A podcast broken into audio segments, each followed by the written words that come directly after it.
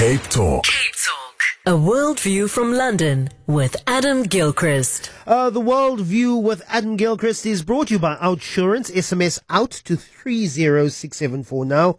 And you could save on car insurance. And if you don't, ask them for 500 rand. Picking up the baton from her late husband, Adam Gilchrist, uh, Alexei Navalny's widow, is calling for a free Russia. She's gone on some sort of campaign trail. She's stirring up emotions across Europe. Yeah, she certainly is. And uh, where better to go for that than the European Parliament? Not always a very emotionful sort of place. Uh, to seem quite dusty and austere on most occasions, but you know what? They warm to her enormously. She has a very interesting kind of trick to her, does Yulia Navalnaya. Uh, she's on the one hand, um, very sort of calm looking, very in control.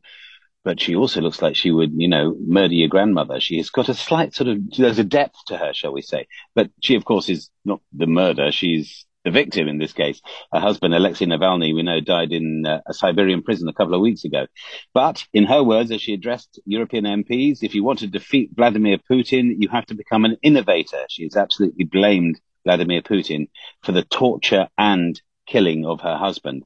She says she understands why people are, are weary of trying to stop Vladimir Putin, failing with weapons, money. Nothing works, as she put it.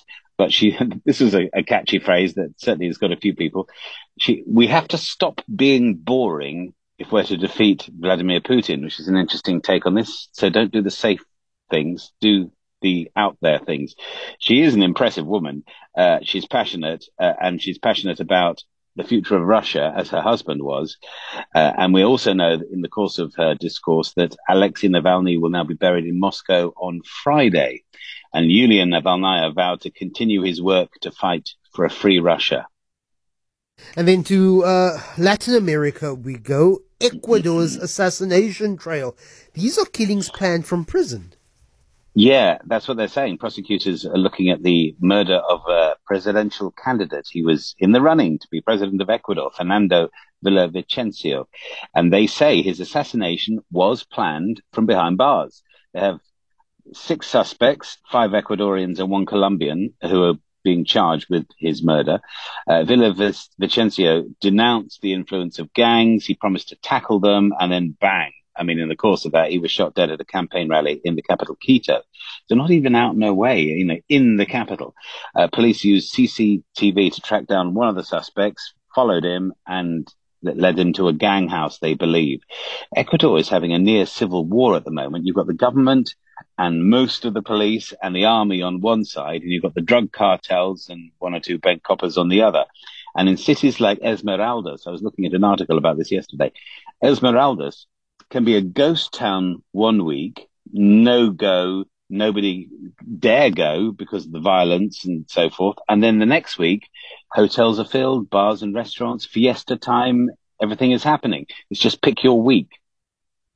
And then finally, uh, there's been grateful indignation and outcry over a whites only party in Sri Lanka. And apparently the club is owned by um, by by Russians. As Sri Lanka has a, a long term visa program for Russian citizens, and now this whites only party has even impact on on the diplomatic relations between Russia and Sri Lanka. Adam.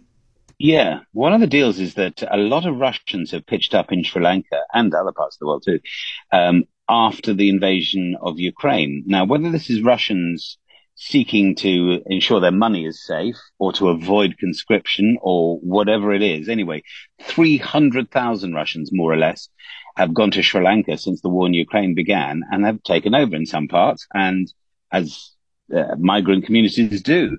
And in one particular town, in the coastal town of Unawatuna, uh, they call it Little Moscow now, and there is a nightclub there that ran a white party uh, the line of the party invitation read, face control, white. And people must have looked at that and thought, what do you mean? And then uh, it got translated as, well, are you saying that you have to have a white face to come to this nightclub party? Uh, implicitly racist, disgusting, a bad idea. It's that sort of reaction on social media. One Sri Lankan posted, how dare they come to a brown country and ban the people of that country? So quite a, a backlash or a blacklash indeed. And it's got quite heated. I have to say, uh, I mean, I don't think this is at all innocent. I get the feeling that, that they were trying to encourage expats to come together and put it really badly and racistly, frankly. But picture my own naivety. My wife and I were invited to a white party last summer. That was how it's called. I was very uneasy. I was really quite concerned. No, we can't go to that. And then my wife reassured me, no, it's only, you have to wear white. It's not about being white.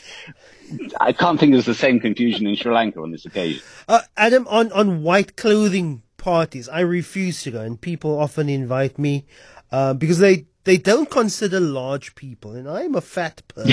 if I were to wear were to wear all white to a party, I'll just be like a wandering cloud from, from cocktail yeah, table to cocktail table. So yes, I don't want to go yeah, to a party where, I look, where I look like a cloud.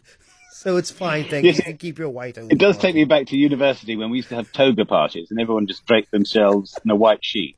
I do remember those. That's very much of their era, though. Yeah, yeah. Adam Gilchrist, uh, pleasure talking to you as always. We're back with you tomorrow.